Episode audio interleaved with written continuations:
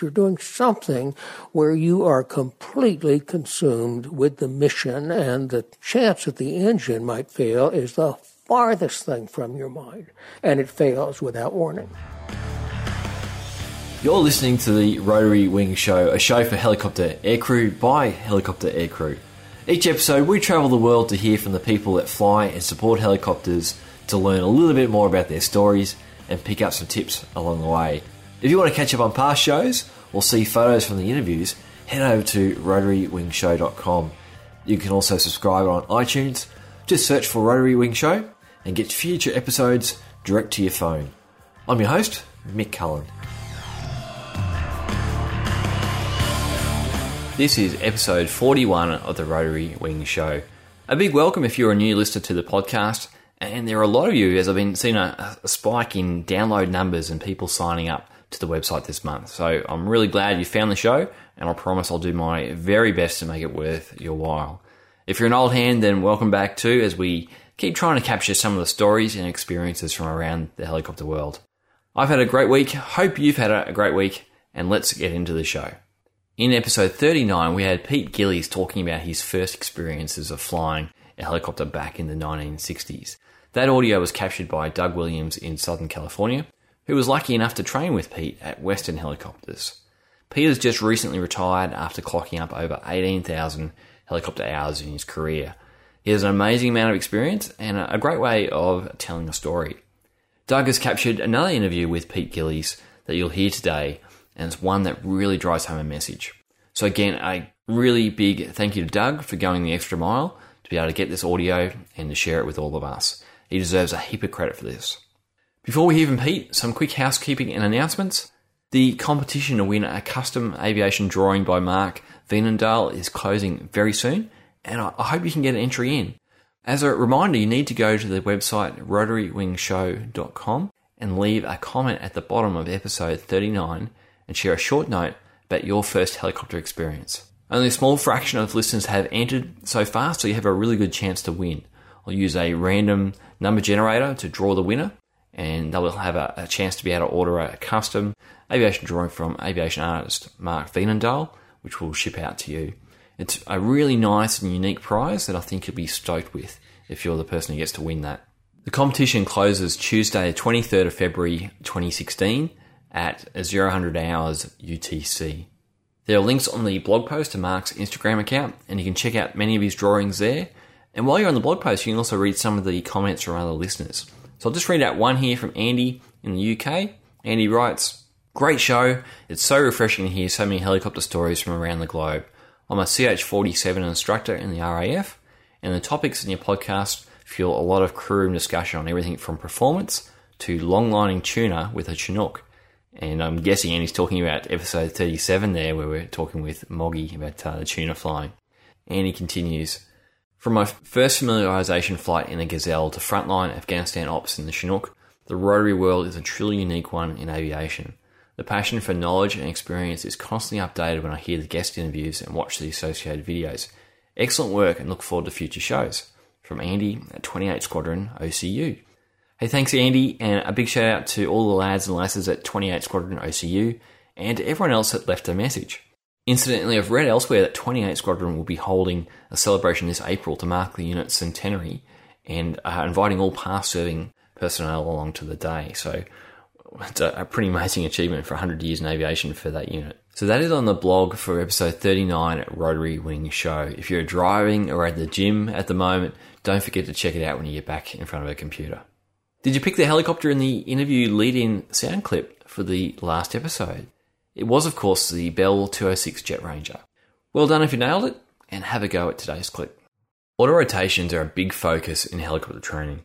We spend quite a bit of time practicing them to get that initial license. Once we get out on the line and start working in a job, it could be a long time between chances to practice them.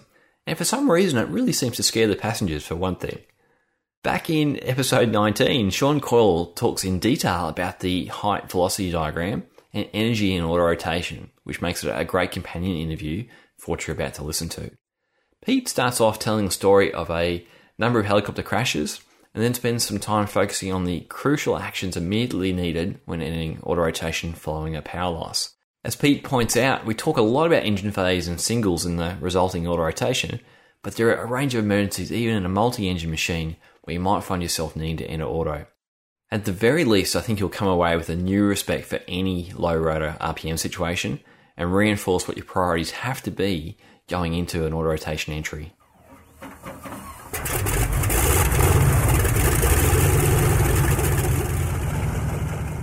It all started back in about 1975 when uh, I saw an article in the Bell monthly publication called Rotor Breeze, and the article was uh, written by Ned Gilliland, who was a Bell test pilot at the time.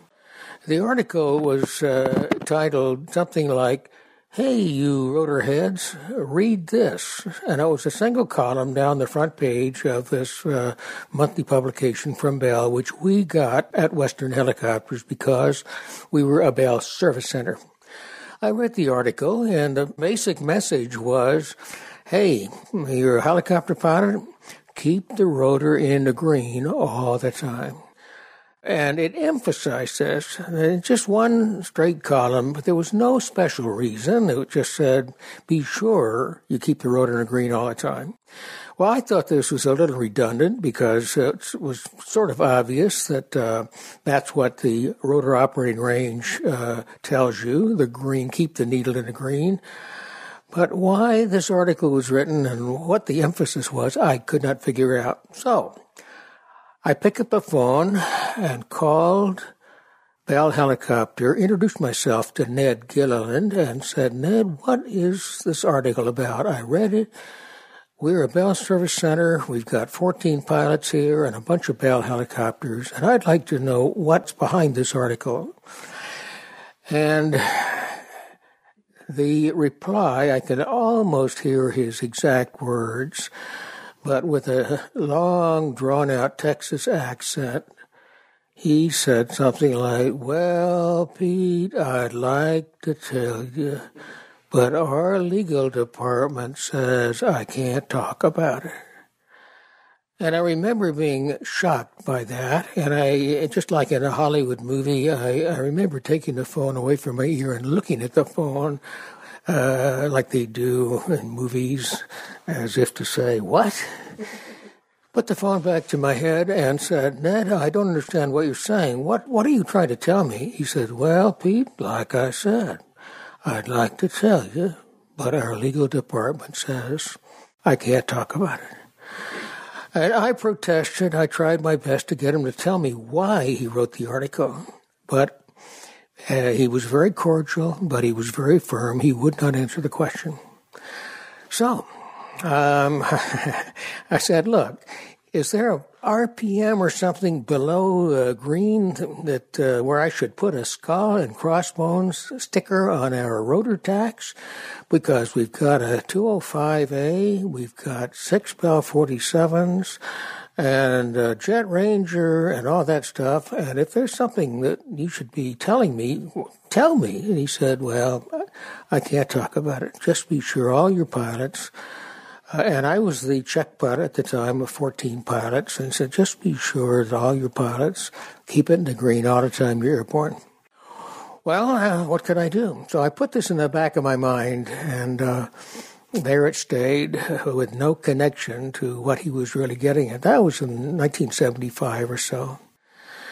Uh, as time went on, I w- became curious about helicopter accidents and uh, studied every case that uh, that I could uh, examine. Uh, we didn't have any wrecks, but uh, the industry was growing. A lot of us were doing very difficult work out in the field. There were a number of accidents. And uh, the next one that caught my attention was Los Angeles PD.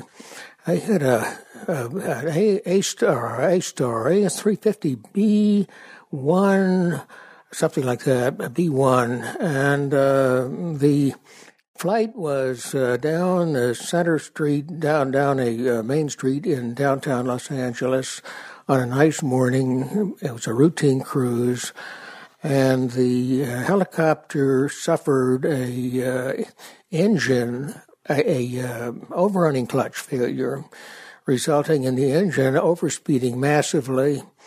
And the helicopter was over a four lane surface street in downtown LA, broad daylight, light traffic, and as it descended toward the street, it began turning right and it hit a lamppost on the way to crashing and burning in a parking lot. And I remember seeing the aerial views of that because it happened during the morning and there were still some ENG ships up in the air and it showed the accident scene and I could not understand why the helicopter turned to the right and crashed in the parking lot, killing the pilot, the observer, and an unfortunate person who was standing in the parking lot. Made no sense at all that he didn't use the street to make a landing. I put that in the back of my mind. Not long after that, the San Bernardino County Sheriff uh, had a 500D that ran out of fuel as it was approaching the Rialto airport at midnight. And the uh, helicopter uh, hit just short of the runway in light sagebrush, and the first thing that hit was the tail stinger, which was ripped off the bottom of the vertical stabilizer and was stuck in the ground in the sagebrush that was about two feet high. The next thing I noticed, oh, by the way, I had received a call in the middle of the night, just after the accident, from Captain Terry Jagerson, who was in charge of the unit at the time. And he says, Pete, I need you to come over at first light and look at the wreckage of what we have here. Uh, before we move anything, I want you to see it. I need to know if you have an opinion as, as to what happened. So at first light, like a 5 a.m., I showed up at the airport and walked out into the uh, into the uh, wreckage area with Terry, and every significant piece had a uh, identification flag next to it with numbers.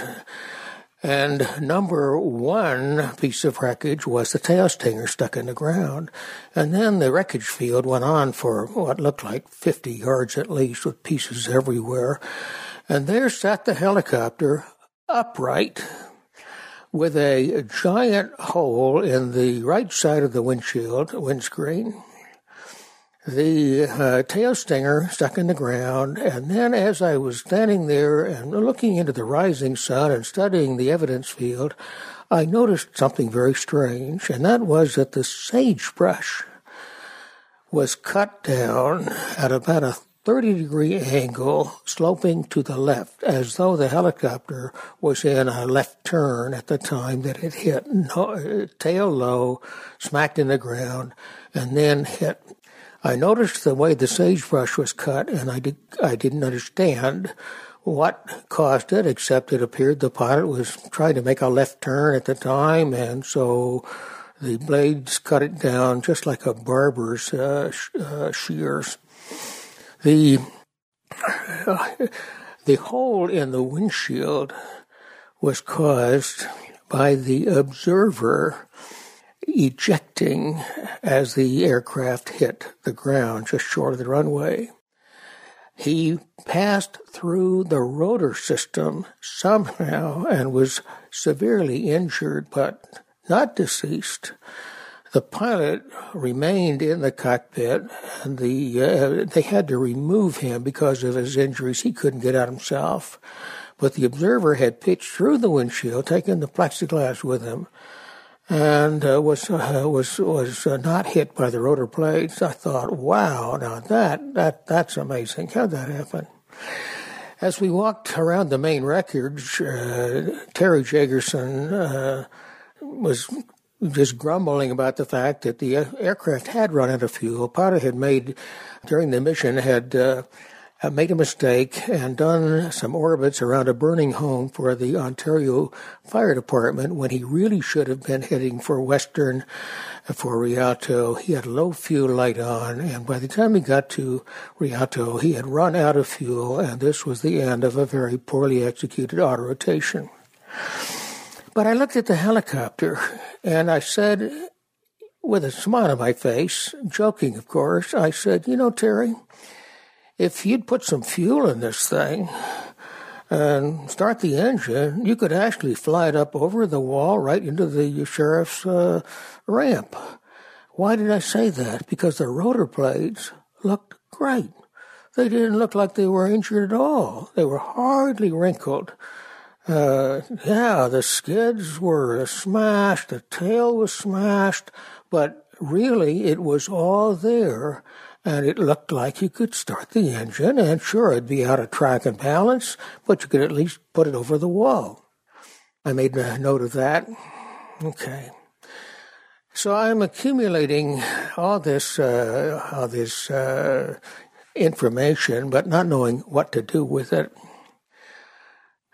The turning point was in 19, I think it was 1992. Uh, we had two law enforcement crashes within four months. The first one was Ontario Police Department, 500E, that had uh, had a 100 hour inspection, and the flight was at a nice day.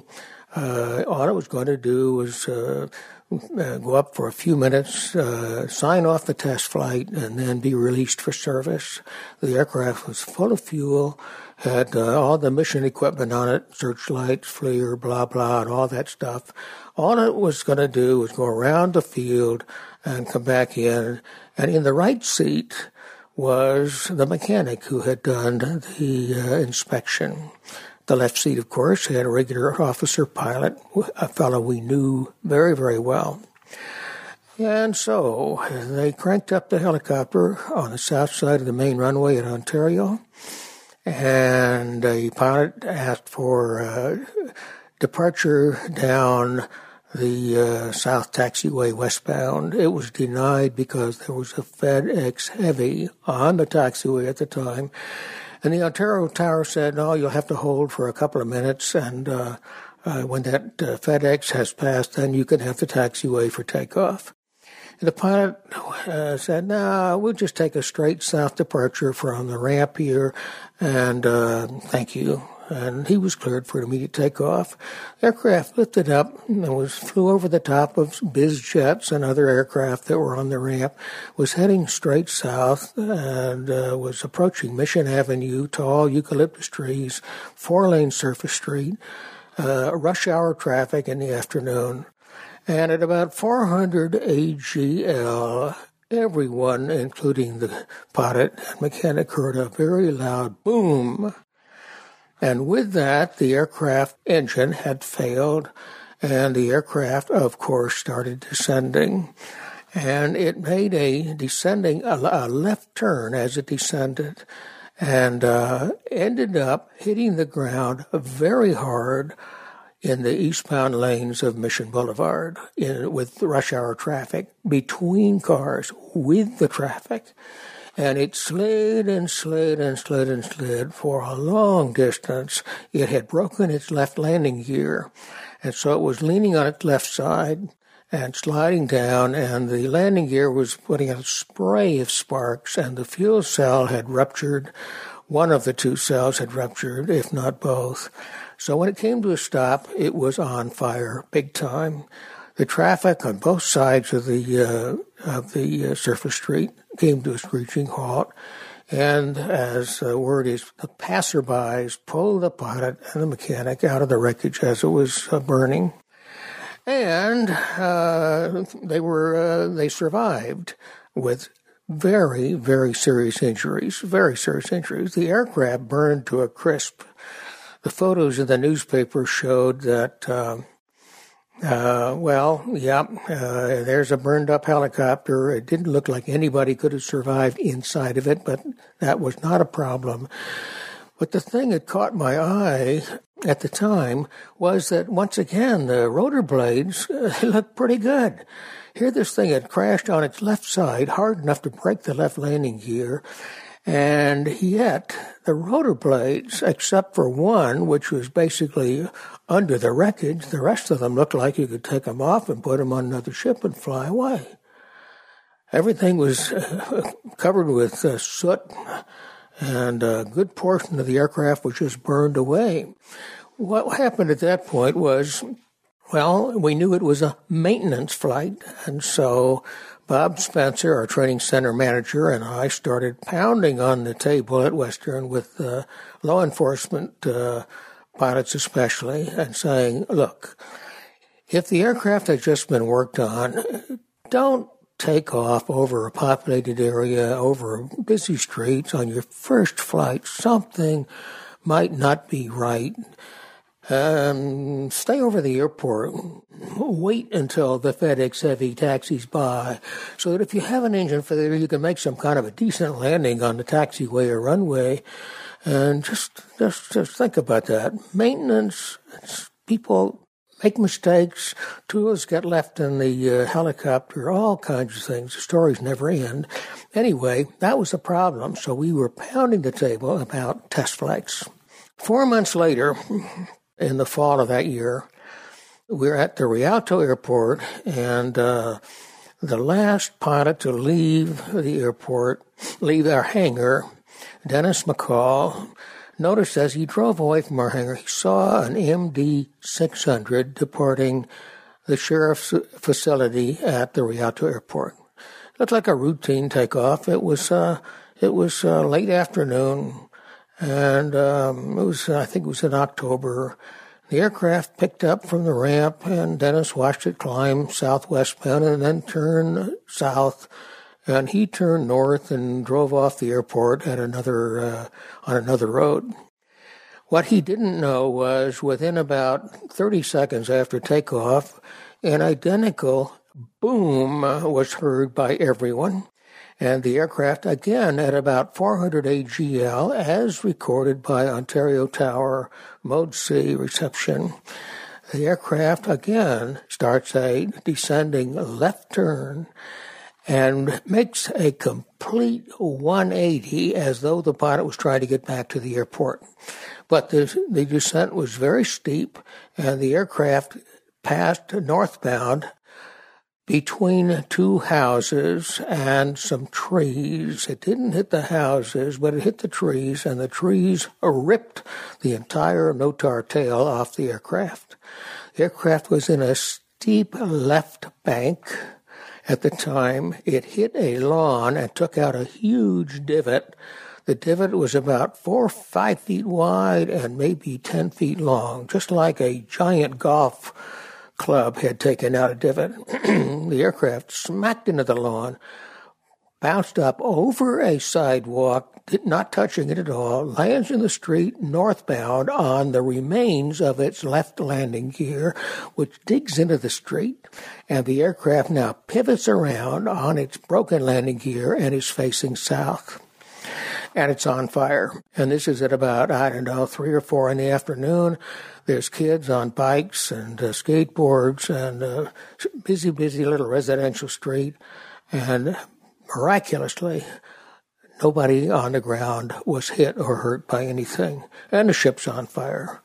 The fire department at the Rialto airport showed up very quickly, put the fire out, and extracted the crew. The fire was not as severe as the one that burned up the Ontario 500E. Okay, wow. Well, here we are again. Another maintenance related thing. Had this aircraft been worked on? Yeah. It had just finished an inspection that day. One of the pilots at the uh, sheriff's facility uh, flew it around the Rialto airport and signed it off. And the crew on board at the crash was a duty crew. And once again, the aircraft full of fuel, heavy, and so forth. Okay, well, you can tell what happened at, at our uh, facility at that point. That's the second maintenance related uh, crash within four months. In both cases, the engines failed unexpectedly. What was the aircraft doing at the time? In both cases, the pilots were climbing out to go on a routine patrol. And a radar track from Ontario showed both pilots at about 400 AGL and 50 or 60 knots in a climb. Okay, so uh, we were again on the if it's been worked on, don't take off over anything but the runway, you know. Climb up over the airport, fly around within gliding distance of the runway or taxiway until you are as sure as you can be that the aircraft is going to stay together.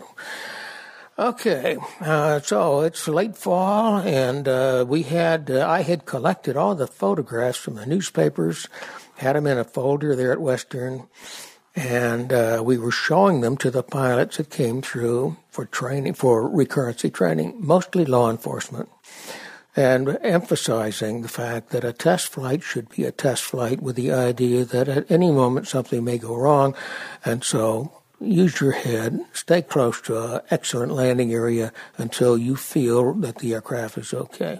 All right.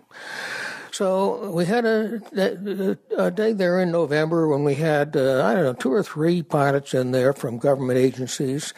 And Bob Spencer had uh, taken the manila folder with all the pictures and he'd spread them out on this big conference table.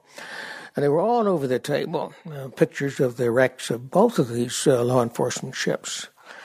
So it's late fall, it's cold and windy outside. Everybody ends up going home from our hangar and offices, except for me. I stayed there and finished up some stuff in my office. And as I closed the door to the office and started walking across the hangar, I looked through the big window into the conference room and I saw the lights were still on. I saw all these papers scattered across all these pictures scattered across the uh, table. I was tempted to just walk on out and go home, but I said to myself, nah, I'm not going to do that. I'll go in there and I'll put all the stuff back in the folder. I don't want to leave a mess here.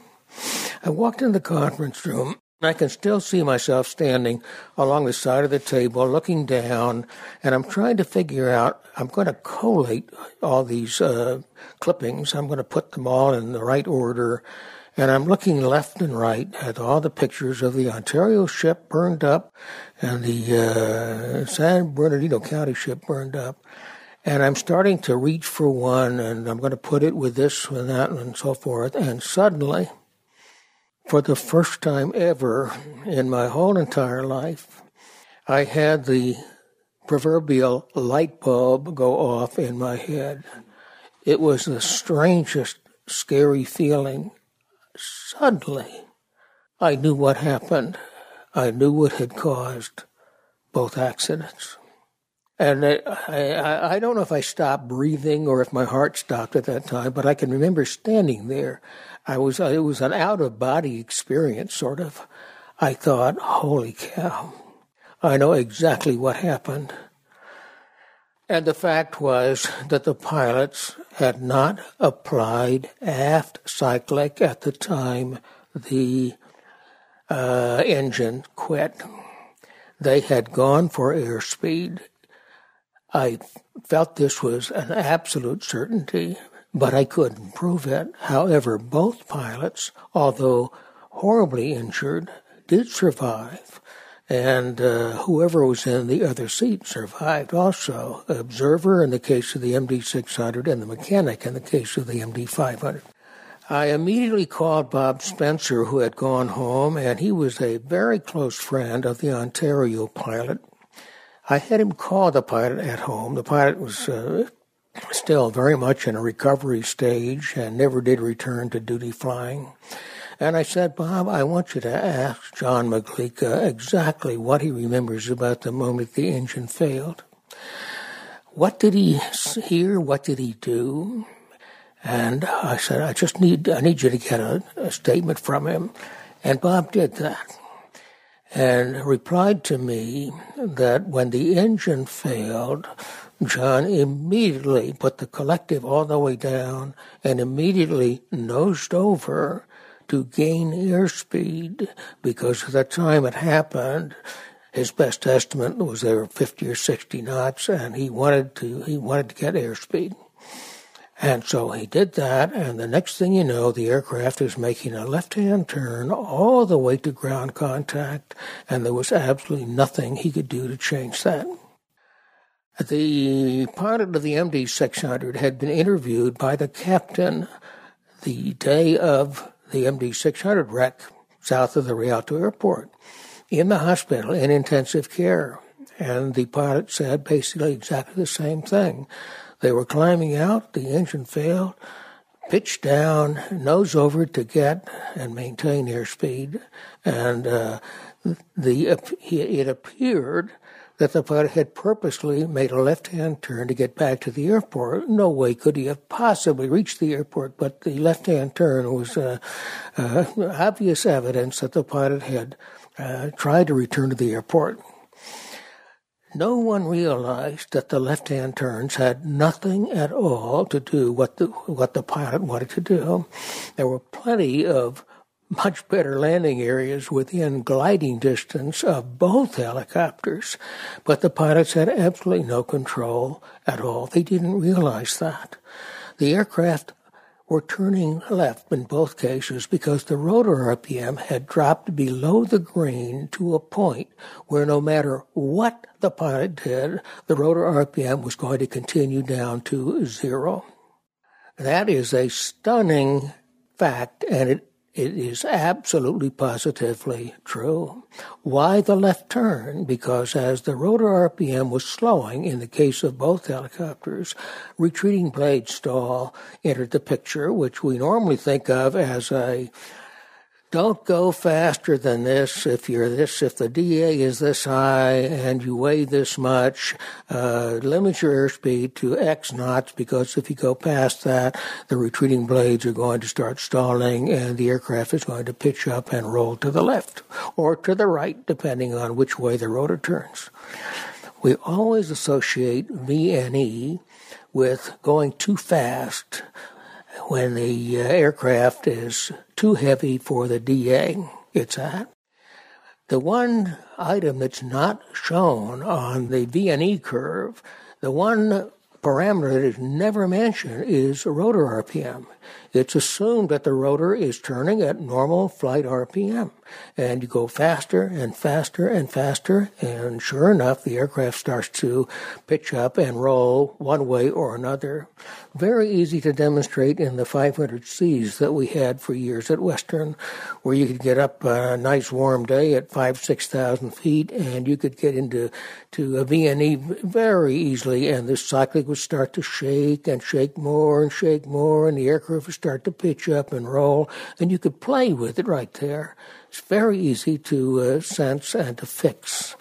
But in this case, with the rotor RPM dropping below the green to a point which the manufacturers will not identify, and it does vary depending on DA, aircraft weight, blah, blah, blah, all many, many factors.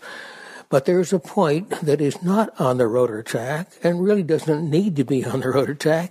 There's a point where if the rotor RPM gets to this point or below, there is nothing the pilot can do in the cockpit, nothing at all to reverse the situation. The rotor will continue descending in RPM to zero. And if the aircraft is high enough and if the rotor can be turned backwards on the ground during a free flight, the rotor will then start turning backwards before the aircraft strikes the ground.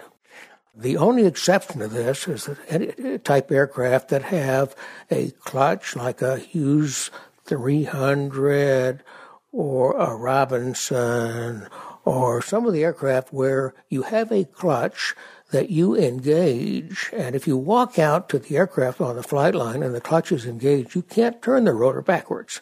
But anything like a turbine aircraft with a free turbine engine, or a Bell 47 with a centrifugal clutch, or anything like that, if the engine quits, the rotor will turn backwards. And so what happens is that you'll see the aircraft descending. The pilot did not catch, did not apply aft cyclic in time. The aircraft descending, people on the ground will tell you that the rotor was going very slow or it had stopped, but it will turn backwards if this happens high enough. There is no recovery. The aircraft will turn to the right or to the left depending on which way the rotor turns. So, when I realized what caused the accidents, I requested of uh, Terry Jagerson or the whoever was in charge at the time, I said I would like to speak to all of the sheriff's pilots to tell them what happened to their MD 600 and how to avoid that happening to themselves. It was a touchy subject because the the implication was the pilot made a mistake. He shouldn't have. Uh, he should have immediately applied aft cyclic. Hey, this was a non-subject at the time. Nobody talked about that. It was always, in the, especially in the uh, rotorcraft flight manuals, it was the emphasis was on airspeed, airspeed, airspeed. In the case of the MD uh, 500, uh, the flight manual clearly said get the pitch down and then pick an airspeed uh, that uh, will either give you a max glide or minimum rate of descent. 80 knots or 60 knots indicated airspeed. There's never any mention about auto rotating at a slower airspeed or a faster airspeed. It's always about airspeed and the, the training, the check rides all emphasize nailing this airspeed and maintaining it to the flare. Nothing could be farther from the truth.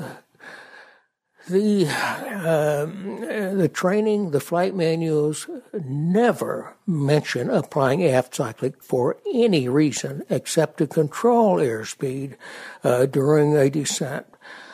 And this is a tragic situation. I want to stop right now and talk about the uh, a stunning uh, realization between airplanes and helicopters.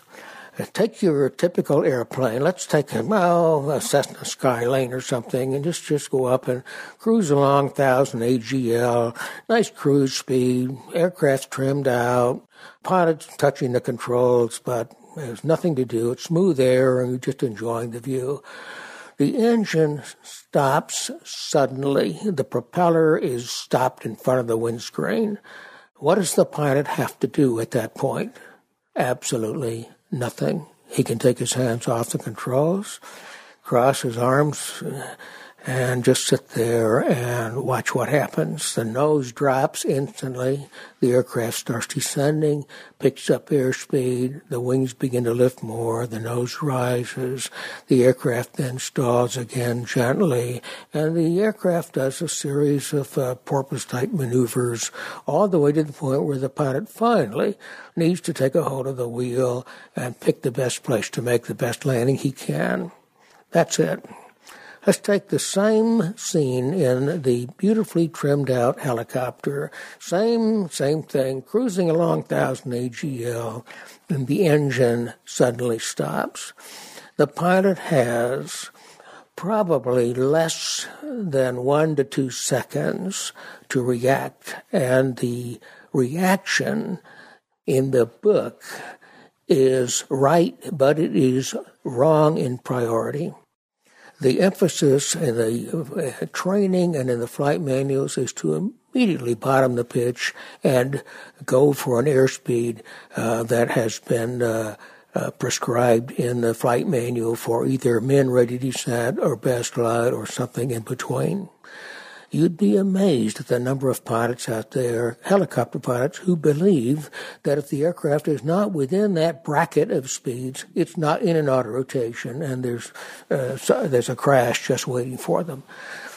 Pilots do not realize that the aircraft will auto rotate just fine at any airspeed in any direction, including flying backwards, as long as the rotor RPM is in the green the pilot's initial action must be applying aft cyclic and getting the pitch down, and you can't take time to analyze whether or not your engine is, has failed. Why are all the lights on? Why is the horn blowing?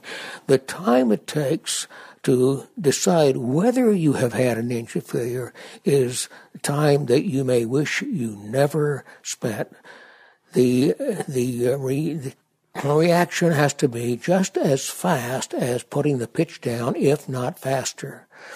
Get the nose up, get air coming up through the rotor blades, because putting the pitch down by itself never stops the rotor RPM from dropping. It just slows down how rapidly it's falling. That's all. The more power that the aircraft, the more power that the pilot is pulling at the time, the less time he or she has to react and get the get the cyclic back. This is uh, the the basis behind uh, what I termed cyclic back, which is an awkward uh, term. you can say aft cyclic. There's lots of ways of stating the same thing, but the results are dramatic, and the timeline is so tight that it has to be a reaction, not a thought process. You can't take time to analyze if you truly have had an engine failure or driveline failure. In the case of the Los Angeles Police Department A-Star, the overrunning clutch failed, and this is even a, uh, a, a bigger challenge, one that we cannot duplicate in training at all because when the overrunning clutch fails in powered flight, the engine instantly goes into an overspeed condition, and we are taught time and again to do everything we can to avoid overspeeds of engine and rotor. So, the engine fails in the A star.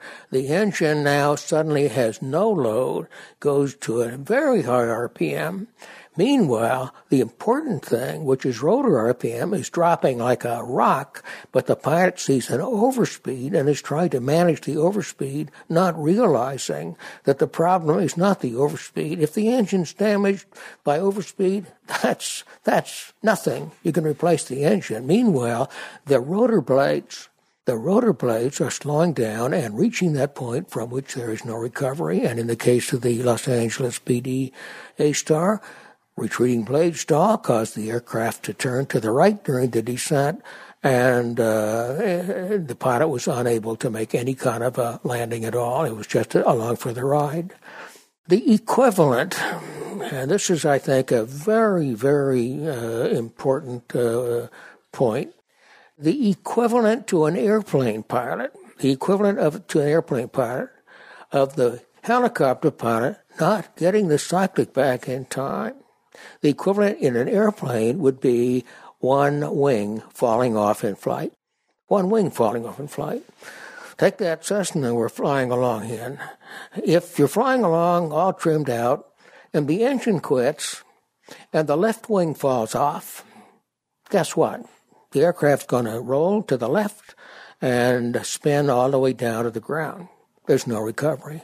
That's exactly the equivalent to the helicopter pilot of not getting the cyclic back in time, not the pitch down, but the cyclic back in time to catch the rotor RPM. As I mentioned a moment ago, putting the pitch down does nothing at all to stop the decrease in rotor RPM. Nothing at all. It just slows it down until and unless the cyclic is applied in time the rotor RPM will continue descending. The only way to stop it is to apply aft cyclic, period. A wonderful gentleman demonstrate uh, that uh, is a uh, representative of Robinson in Europe demonstrates in an R22 uh, the effectiveness of applying aft cyclic as I remember, he goes level flight in an R-22, goes as fast as he possibly can in level flight, chops throttle to idle, doesn't touch the collective, but begins applying aft cyclic smoothly, keeps the rotor in, in the green, for seven seconds before he then lowers the pitch and continues the auto rotation. Just by applying aft cyclic, he can keep the rotor in the green. A dramatic demonstration and proof of what I'm saying here. So, this is what aft cyclic is all about. I'd love to have some nice catchy term uh, to replace cyclic back, but that's what I've called it ever since it it uh, after you discovered aft cyclic, how did you tr- change your training, or how did you? What did you do differently when you approached pilots? You know, Doug, when I uh, long before I discovered uh, cyclic back or aft cyclic, I remember flying around Rialto doing a stage check of one of our student pilots. Uh, Bob asked me to take him up and give him a stage check and see how he was doing during the training. And we were, the, the pilot had already been doing uh, power recovery auto rotations in our 300. And uh, so I asked him to demonstrate uh, one of these. And uh, when he uh, chopped the throttle, or when I chopped the throttle, he immediately pushed forward on the cyclic, immediately. So we had less than 1G. And I thought, wait a minute. And this is long before I connected uh, rotor RPM pushing forward, blah blah, with uh, with the with the uh, cyclic back situation. It was uncomfortable to me. Uh, less than one G, and I didn't, you know, and I thought, okay, I don't, I don't like this. I don't like the. If this is the way we're training our primary students, um, let's change that. So I spoke to Bob, and I said, okay, from here on out, don't accept pushovers at the start of auto rotation. Uh, have them apply aft cyclic so that we don't have negative G's. Little did I realize that that was the beginning of turning our training program around so that we emphasized applying aft cyclic, not because I knew anything about low rotor RPM and the rotor coming to a stop. Not at all. Just, just it just didn't feel right, and uh, it was just based on that. I just didn't like that. I'm dual rated. I flew airplanes for years before I could even pronounce helicopters and uh, it just didn't feel right. The uh, pushing over like that, negative G's, it didn't show up during a practice auto. It didn't show up as a rotor RPM dropping out of the green or anything, but it just didn't feel right. Uh, I didn't realize back then what the significance of what I was asking to be changed. So we changed the training program to emphasize to the pilot when to start the auto, bring the cyclic back, as well as bringing the pitch down and maintain a, an attitude, a normal attitude. And it has been taught. There are many, many instructors uh, around the world who have always emphasized a smooth entry to an auto, no pitch over, not nothing less than one G, and that's wonderful. The problem is, and I and I and this is where we have a conflict. You train to get your rotorcraft certificate. You train to the PTS. You train to very highly defined uh, maneuvers that must be done properly, or you don't pass a check ride. Cyclic back is aimed at the other end of the spectrum, and that is pilots like myself who have never had a surprise engine failure in flight.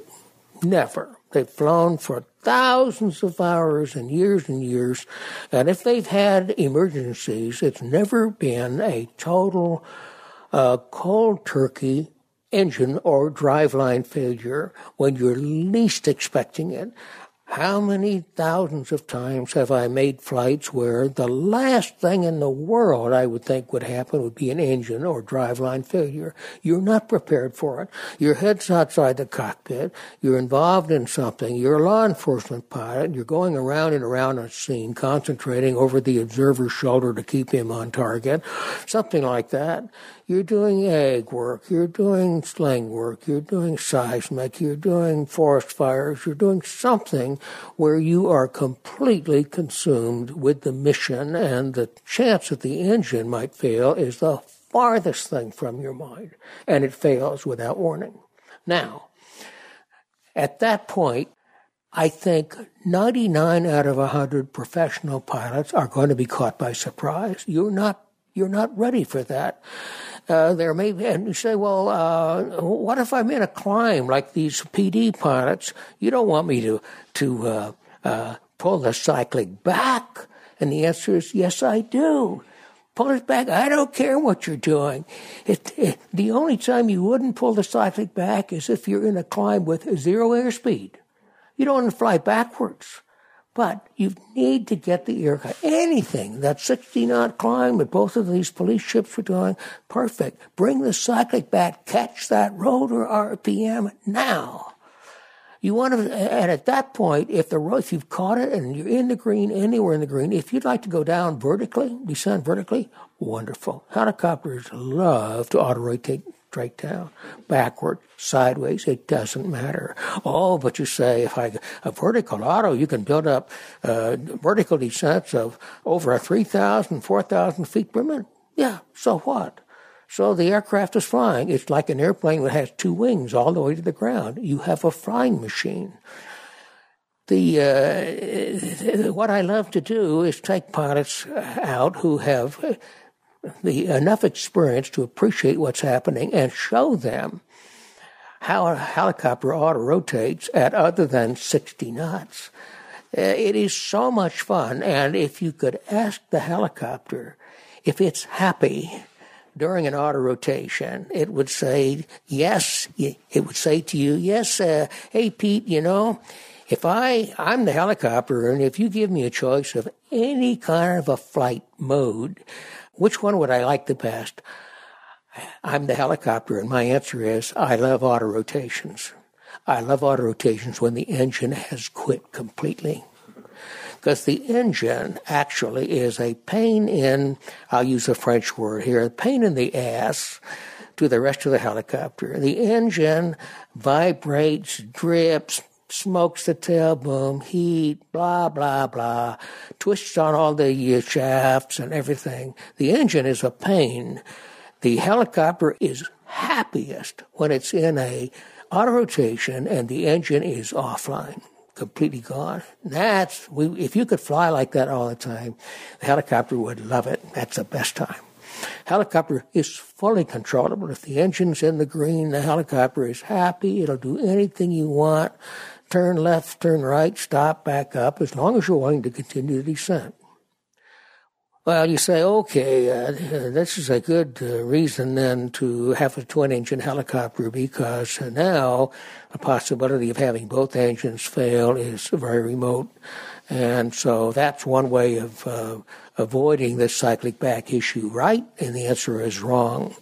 Because one of the most popular twin engine helicopters in the world is the Bell 212 412 UH 1N series fine, fine machines powered by the famous, reliable Pratt & Whitney PT uh, 6 twin pack, an outstanding twin engine power plant. The problem is that those two engines drive the main rotor through one drive shaft. And when that drive shaft fails in flight, you suddenly go from two engines to no engines, along with a massive engine overspeed depending on how much power you're pulling. The only way to avoid tragedy in a situation like that with a 212, 412 UH1N or S58T is to immediately apply aft cyclic and put the pitch down.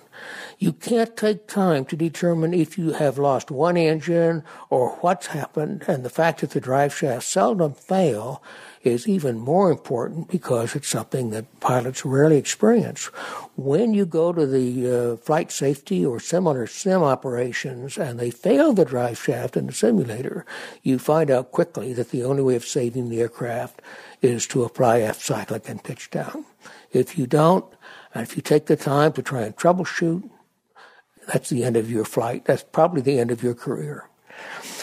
That's the background on cyclic back.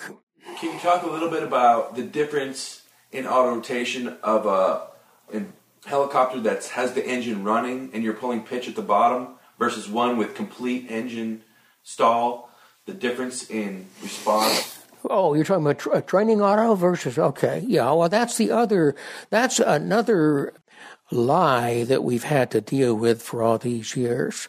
Um, the question here is what's the difference in the actual landing between a helicopter that has had a total engine failure and one where you're just doing a practice auto with the engine idling? This applies to the turbine aircraft. It applies to all of the free turbine engines, not the Alouette 3 Lama Gazelle, where you have a fixed shaft turbine with a centrifugal clutch. Now, I'm talking about everything else that's turbine power that has a free turbine, gas producer, and power turbine. When you go out, let's take a typical, let's take a 206B, any Jet Ranger model, want to go up and do some auto rotations. Line up with the runway or taxiway, 60 knot, just like the book says. Chop the throttle to idle. You might look at the uh, dual tach, might see a little needle split there. And during the descent, as long as the rotor tach needle is separated from the end from N2, the auto rotation is being done strictly by aerodynamics up through the rotor system. The engine is just idling away. It's of no help to you at that point. You're making a nice descent. Everything's lined up perfect. Check pilot right there with you, watching carefully. Here comes the flare, and this is going to be a touchdown auto, so you're not going to roll the throttle in at the bottom. You enter the flare. There, the aircraft is in a beautiful flare, slowing down nicely, and now the flare is going away, and it's time to level the aircraft, ease the pitch in, and put it on the ground gently, usually with some forward uh, ground speed, unless there's a very strong wind going. And you look so good. The Bell's rotor system is outstanding, two blade system is outstanding, and you look great, and the check pilot signs you off. What you don't realize is as you leveled and began to ease the pitch in, you were dragging down the rotor tach, and sitting right below it during the descent was N2, the gas, uh, the uh, power turbine sitting there uh, with the needle split. And as you start pulling pitch to level and cushion, and you drag N2 down to, in this case, 90%, which is the bottom of the green in the Jet Ranger. As it hits that point, you're pulling it down with the rotor RPM. At that point, the engine is delivering to you about 15 horsepower. It's helping keep that rotor RPM going. This is easily shown by looking at the Allison engine uh, technical publications, which show you that the engine will give you about 15 horses if you'll drag it down to low rotor RPM in a Jet Ranger or similar. How about the rest of the pitch pull, taking all the way to skids touching? As you pull the rotor RPM down even more toward the uh, six o'clock position on your dual tach, the engine is trying to help you. The gas flow that takes that keeps uh, the gas producer operating has to pass through the power turbine on its way to the exhaust. And as you drag the engine all the way down, putting the ship on the ground, the horsepower from that idling engine peaks at 35 horsepower. 35 horsepower is more than it takes to drive the average vehicle down a level highway at 60 miles an hour. It's very significant. It's always there as long as the engine's idling. Always there. In the case of the uh, 500 series, low green rotor gives you 17 horsepower. So when you are practicing max glide autos by following the rotorcraft flight manual and you're dragging the dual tach down to low rotor RPM with an idling engine, 17 horsepower is helping you, and your descent looks like you're in an airplane, like a Cessna uh, on a nice glide. Not you, you and that's why we stopped teaching that maneuver at Western years ago when I told Bob Spencer, this is ridiculous. We're giving pilots, we're showing them how to extend the glide, showing them the glide path, but with the engine gone, it's not there. You start pulling the rotor RPM down it with no engine idling behind it, and all of a sudden the rotor's at low green and your descent is much steeper.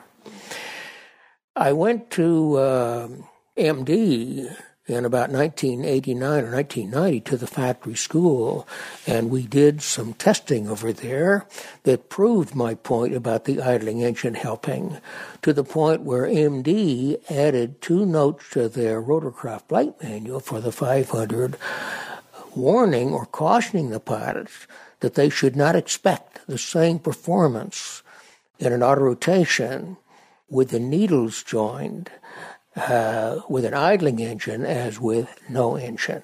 And that uh, those two notes were added to all the 500 manuals because of the accident that I had at Western years ago, where I discovered this, which at the time we called the best kept secret, which was the assistance the idling engine was giving during practice maneuvers when the needles were not touching N2 and NR. Touching is not a problem. It's when you start dragging N2 down, dragging it down by pulling pinch, that's where horsepower is being transferred to the rotor system.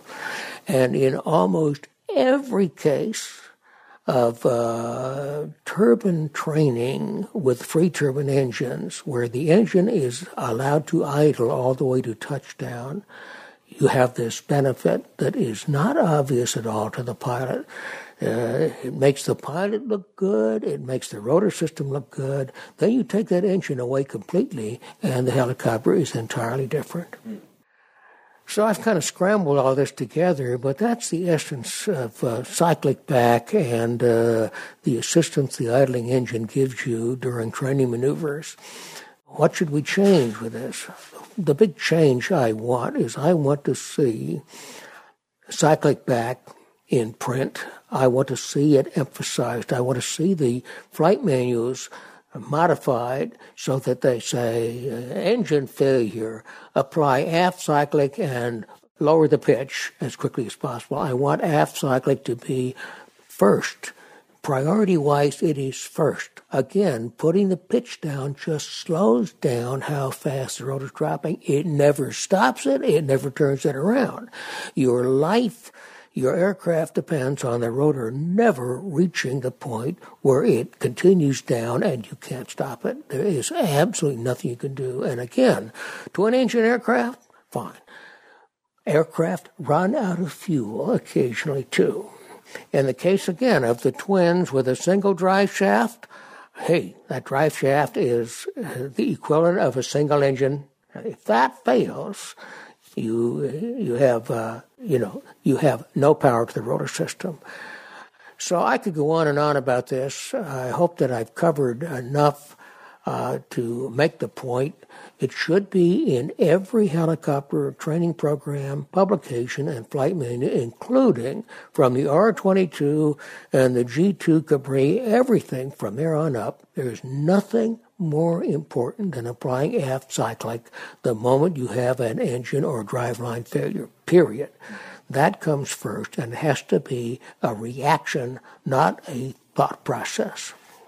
Uh, what do you tell pilots when they do have an engine failure? Is there a specific set of things to do? Like, do you say, what do you tell them?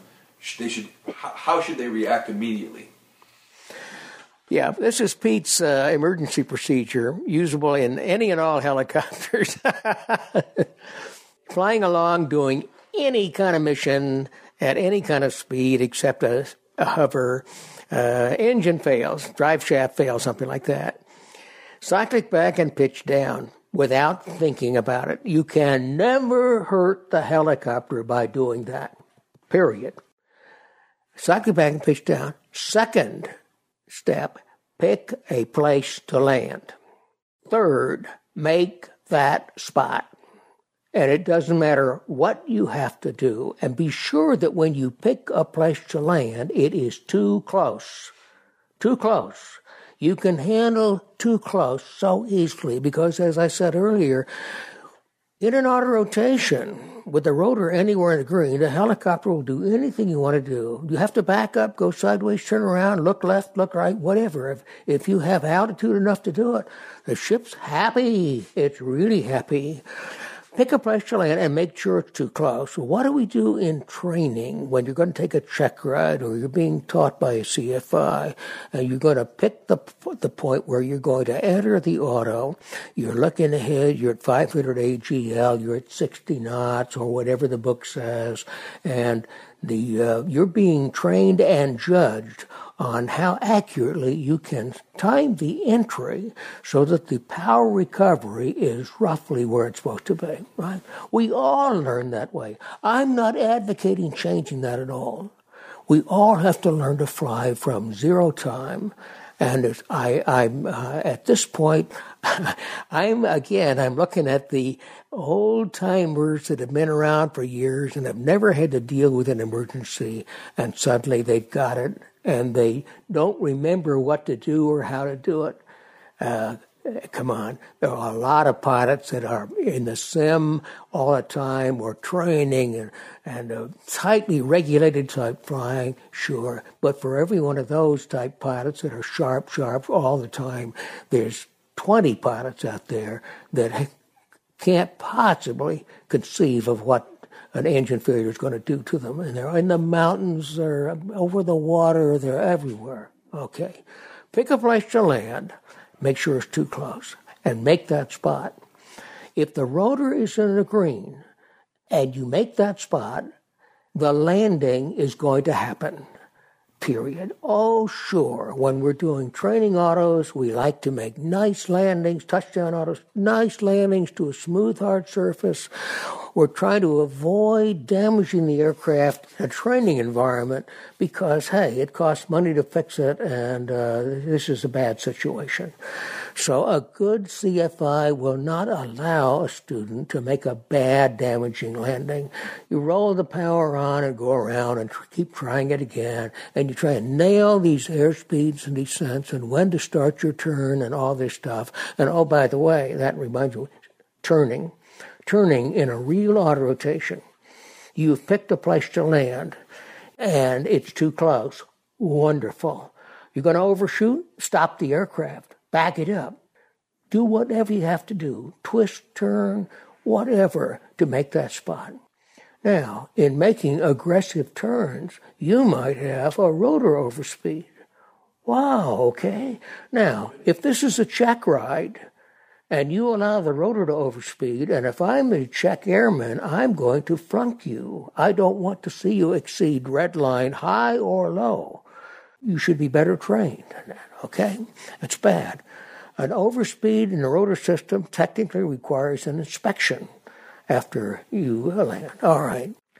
In a real auto rotation, there is no upper red line. There is no upper red line. Get used to the fact it's gone. If you have a what you would normally call an overspeed, that's not a problem. When was the last time you heard about a helicopter throwing a rotor blade off because of RPM? It doesn't happen. Overspeeds occur all day, every day, all over the world, in one place or another, training or real world or whatever. Overspeeds happen. In training, unacceptable. In the real world, the only red line that you need to be aware of is the bottom of the green, because right below that somewhere is the end of your career period and that of anybody with you or maybe on the ground, because you are now part of a falling object and there's not a thing you can do about it, and it's going to turn one way or another and turn. And finally, if you're high enough when this happens, the aircraft may not even descend vertically uh, level. It's going to could pitch, roll, depending on the aircraft you're flying, the CG, uh, the door configuration, external configuration, everything else. You just you're you're that's it. That's all. All you can hope is you land in a haystack or something.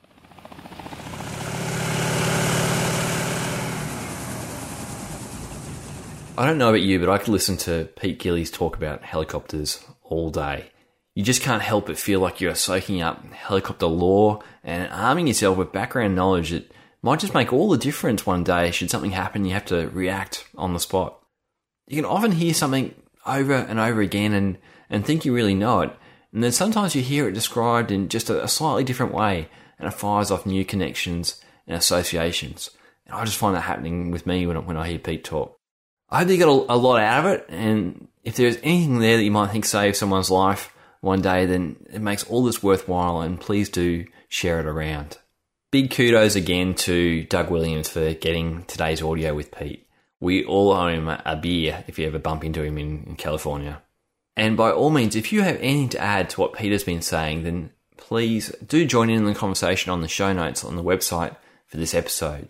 You'll also see a video in the show notes that is taken on a phone of Pete giving an impromptu talk about some of the things in this interview and what looks like it's on the side of a stage at an expo in 2013. It goes for about eight minutes, and the comment from off camera at the end of the video says, This is the best stuff I've ever heard in 20 years of flying. If you want to get more from Pete, watch the video over on the website. It's been another long episode, so let's close it up. The helicopter sound in today's episode was the Sikorsky S58. It was the piston predecessor that the British Westland Wessex was adapted from. And 28 Squadron RAF from the start of the episode actually operated the Wessex from Hong Kong as a nice little tie in there. This episode has been sponsored by trainmorepilots.com, where you can get online marketing support ideas for your flight school or aviation company. It's trainmorepilots.com. Please do get your entry in for the custom drawing competition as soon as you can before that closes on Tuesday. You'll need to leave a comment on the bottom of episode 39 at rotarywingshow.com. I'll be announcing the winner in the next episode. While you're there, sign up for the email list so you get show updates and alerts when new episodes go out. Next week, we'll be back with you with an interview on the Spidertracks real time tracking system. So, all the way from sunny Brisbane in Australia, get out there and make it a great week.